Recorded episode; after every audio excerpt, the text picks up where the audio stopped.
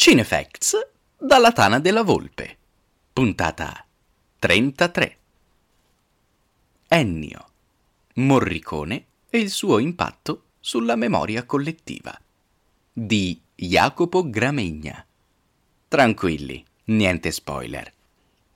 Per quel che mi riguarda, Ennio Morricone è il mio compositore preferito e quando parlo di compositore non intendo quel ghetto che è la musica per il cinema, ma sto parlando di Mozart, Beethoven, Schubert. Era la sera del 10 gennaio 2016 e in occasione della 73esima edizione dei Golden Globe, Quentin Tarantino pronunciò queste parole mentre ritirava il premio che avrebbe lanciato Ennio Morricone verso la conquista del suo secondo premio Oscar, l'unico competitivo vinto dopo il premio alla carriera ricevuto nel 2007.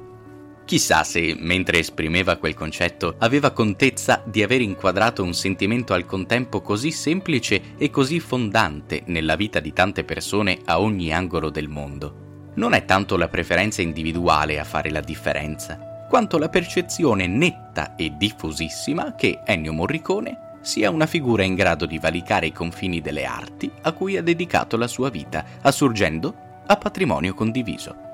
Non è possibile ascoltare la sua musica senza visualizzare le immagini su cui è impressa.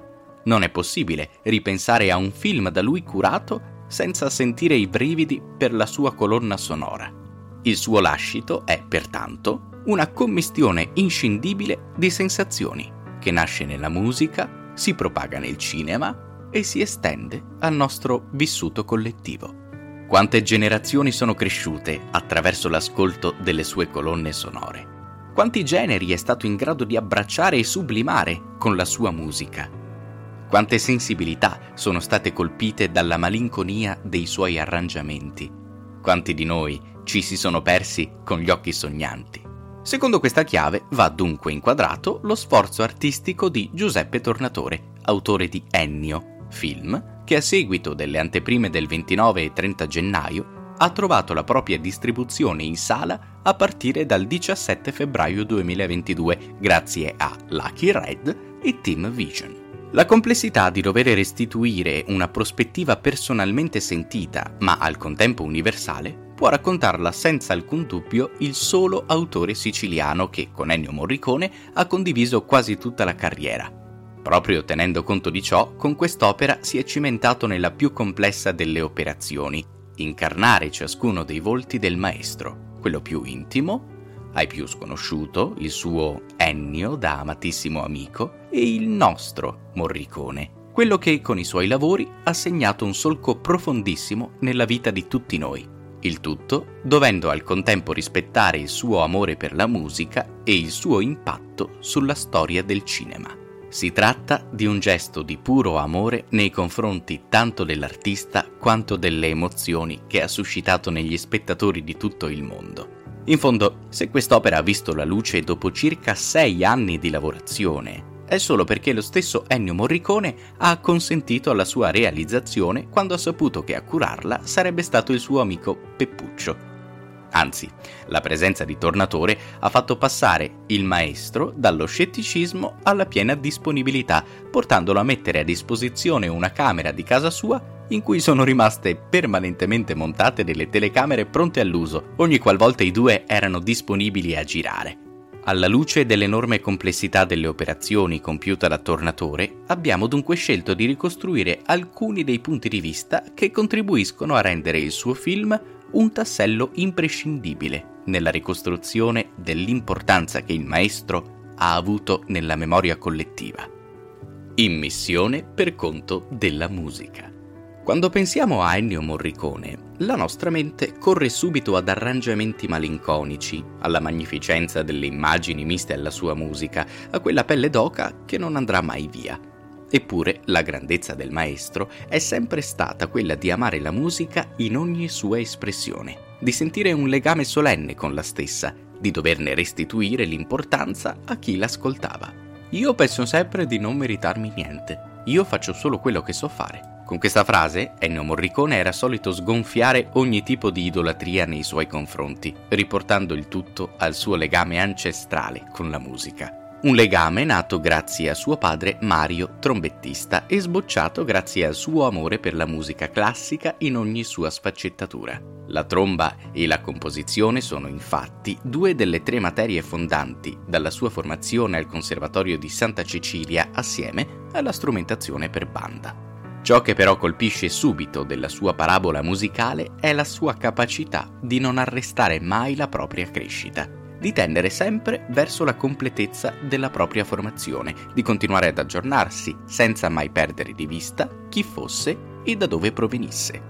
Dopo aver implementato la sua formazione in musica corale e direzione di coro, e ben prima che il suo nome assuggesse a monumento, Ennio Morricone ha sempre anteposto il proprio amore per la musica a qualsiasi altro fattore in gioco. Notissimo è, ad esempio, l'episodio che nel 1958 lo vide dimettersi dal primo giorno di lavoro in RAI quale assistente musicale. Quando seppe che gli sarebbe stata preclusa ogni possibilità di carriera e che le musiche da lui composte non sarebbero mai state trasmesse, decise di abbandonare quell'importante opportunità lavorativa appena concretizzatasi. Grazie a questa scelta ha potuto mettere il suo talento a servizio di radio, spettacoli televisivi e rappresentazioni teatrali, intraprendendo così la carriera che tutti conosciamo, dando vita a collaborazioni entrate nella storia della musica come quelle con Paul Anka, Chet Baker e con la casa discografica RCA italiana, grazie alla quale di fatto diventa uno dei padri fondatori del sound italiano anni 60. Avete presente il filone delle cosiddette canzoni balneari? Quella musica che rimanda inequivocabilmente agli anni del boom economico italiano e faceva ballare un intero paese che finalmente poteva permettersi di sorridere. Ennio Morricone è il genio dietro alcuni dei pezzi più noti e significativi del genere, avendo arrangiato Guarda come dondolo, Abbronzatissima e Sapore di sale e altre canzoni, pervicacemente entrate nel nostro immaginario pur essendo distantissime dall'idea che solitamente attribuiamo alle opere del maestro. In quegli stessi momenti, agli albori degli anni 60, nascevano le sue prime collaborazioni per il cinema, prima su tutte quella con Luciano Salce per Il Federale. Doveva essere un'occupazione passeggera, nata come le altre per costruirsi una stabilità economica e vissuta anche con profondo senso di colpa. La settima arte è diventata invece uno dei pilastri su cui si fonda il suo riconoscimento universale. Quando ho fatto il primo film era il 1961. Ho detto nel 1970 smetto di fare cinema. Sono queste le parole dello stesso Ennio Morricone scelte da Tornatore nel suo film per parlare dei primi passi mossi dal maestro nel mondo della settima arte. E come dargli torto. In fondo erano anni gravidi di progetti di ogni genere, nel 1964 entrò a far parte del gruppo di improvvisazione Nuova Consonanza, un ensemble che si occupava di musica d'avanguardia e di improvvisazione libera, mentre le sue collaborazioni celebri continuavano a moltiplicarsi, rendendo il suo nome sempre più simile a ciò che conosciamo oggi. Il tutto senza mai perdere di vista il suo primordiale amore per la musica classica. Nel 1966 fu anche, assieme a Maurizio Costanzo e Ghigo De Chiara, uno delle menti dietro a Se telefonando, una delle canzoni più note della carriera di Mina. Sia ben chiaro un aspetto però, l'estrema versatilità che ha accompagnato la carriera del maestro non deve in alcun modo essere confusa con la sua malleabilità in fatto musicale. Ennio Morricone è stato un artista che ha avuto come stella polare quel sentimento di fedeltà nei confronti della musica, ma che ha sempre avuto chiaro quale fosse il suo prestigioso dovere nei confronti della settima arte, e non si faceva di certo problemi a far valere il peso del proprio nome. Uno degli aneddoti più incredibili in tal senso ci è stato raccontato da Dario Argento. Non è facile lavorare con Dario Argento, ma vi assicuro che non è facile lavorare nemmeno con Ennio Morricone. Per esempio, una volta andai a casa sua per lavorare alla colonna sonora de L'uccello delle piume di cristallo. Gli portai una serie di vinili delle rock band più in voga in quegli anni e lui mi disse: Ma che cosa li hai portati a fare questi? Che cosa dobbiamo farci? Portali via. Io sono Ennio Morricone. Essere in missione per conto della musica, evidentemente, comportava qualche risposta brusca. La profonda coerenza con se stesso e con la sua formazione musicale è, senza dubbio, anche la fonte principale dell'ammirazione generata in quel mondo così complesso. Tutto ciò è sottolineato da come la sua musica sia stata in grado di ispirare tanto suoi colleghi e rivali come Hans Zimmer e Nicola Piovani, quanto autentici mostri sacri che ricercavano tutt'altra espressione musicale come i Metallica e Bruce Springsteen. Ennio Morricone è stato un riferimento universale perché alla base del suo operato c'era un sentimento puro e universale. La più grande verità della carriera di Morricone è stata che nessuno come lui sapeva che c'era una musica per ogni stagione della nostra vita. Stava al suo grande talento declinarla e darle vita senza snaturarla. Il cinema di ogni genere secondo uno sguardo umano. Per ogni stagione della vita c'è un film per ogni emozione c'è un genere. Tra le oltre 500 colonne sonore composte da Ennio Morricone per il cinema, c'è ogni sfumatura di ciascun genere. Non c'è una musica importante senza un grande film che la ispiri. Furono queste le parole del maestro al momento della cerimonia degli Oscar del 2016 l'esatto ribaltamento della concezione di George Lucas, secondo cui la musica inciderebbe per oltre la metà della complessiva riuscita di un film. Nel suo caso però il dubbio nemmeno dovrebbe porsi. La musica di Morricone è inscindibile dall'immagine. Risulta davvero curioso immaginare che per lui questa magnifica capacità di tradurre un'immagine in musica in realtà avesse una natura diversa.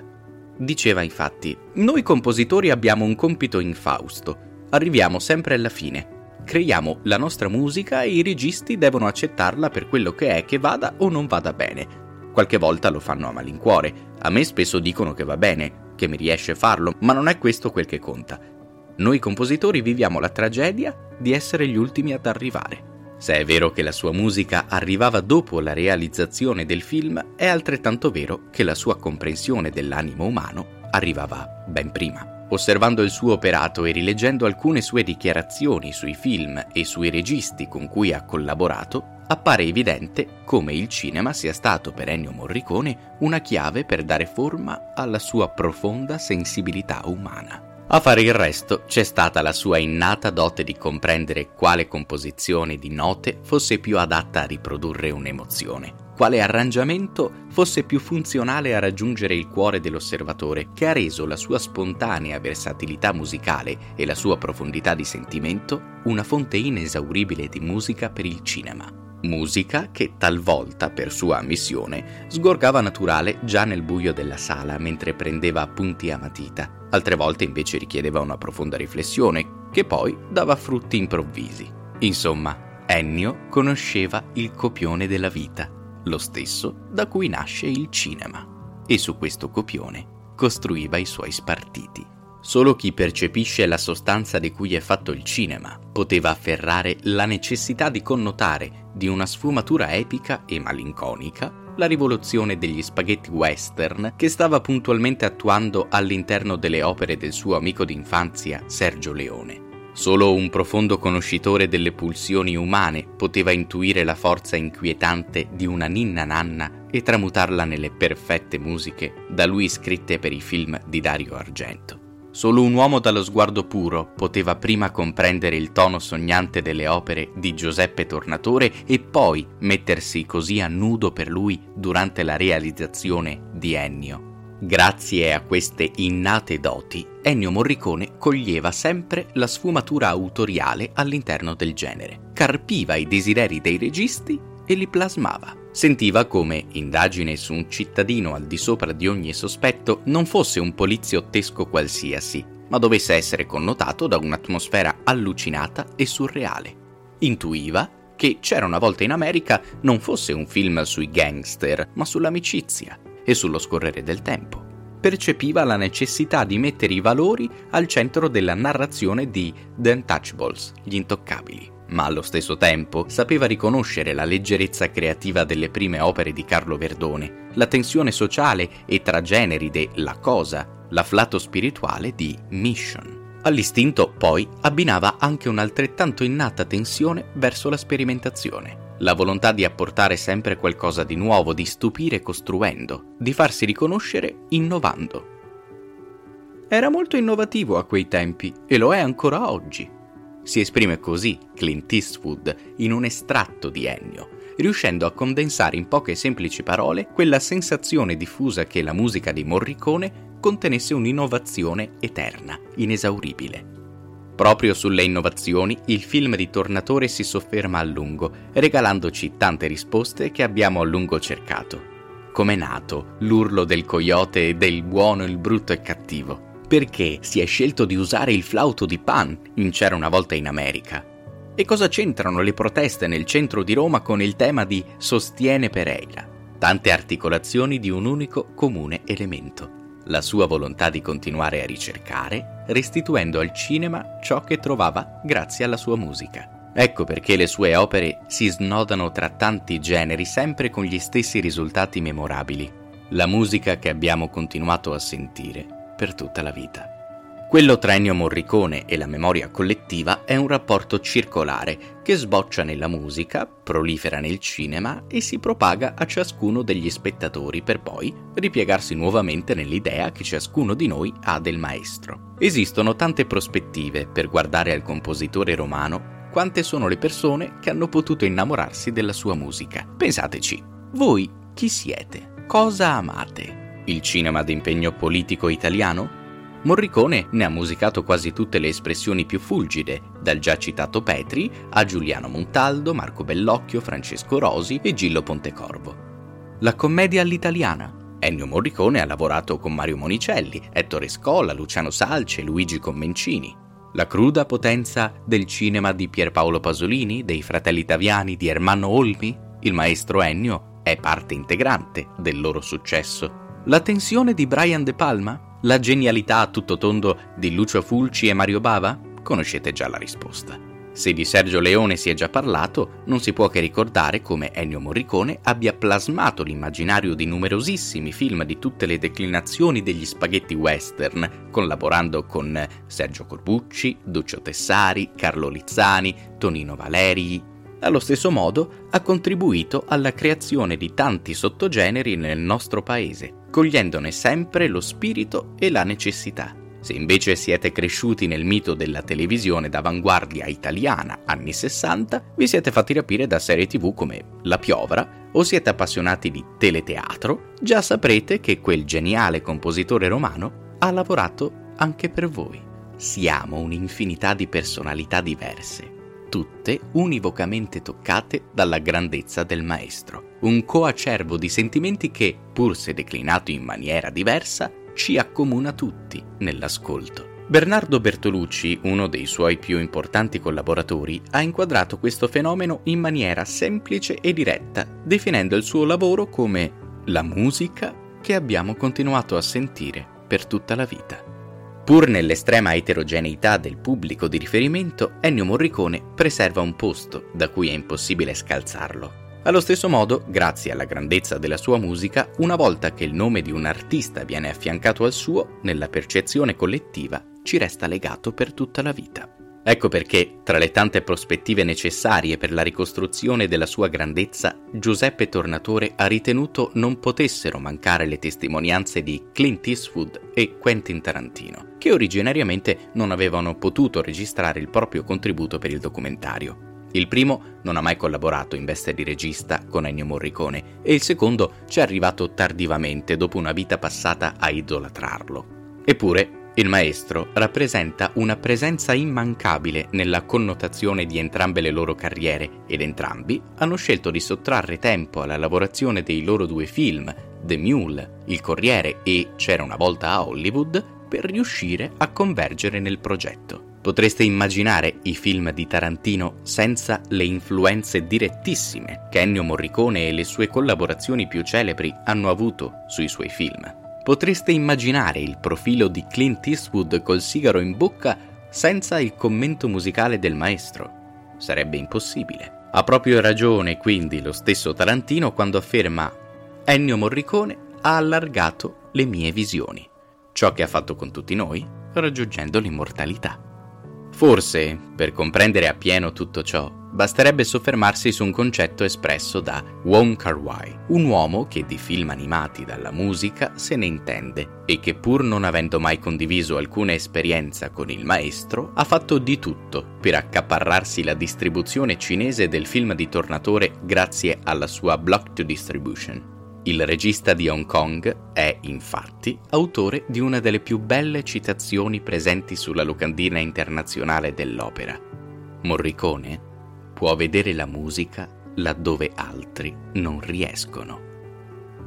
A ben vedere, il luogo in cui gli altri non riescono a vedere la musica è in realtà quello spazio invisibile che separa le percezioni individuali e le connette, rendendole memoria condivisa. Ecco perché Ennio risponde a una nostra esigenza collettiva, quella di dare una forma tangibile alla sconfinata landa dell'animo che Ennio Morricone ha saputo conquistare grazie a quella musica che continueremo a sentire per tutta la vita. Ti è piaciuto questo articolo? Sappi che è il risultato di tanto impegno, profuso nel portarti contenuti verificati e approfonditi come meriti. Se vuoi supportare il nostro lavoro, perché non provi a entrare a far parte degli amici di cinefacts.it? Diventa sostenitore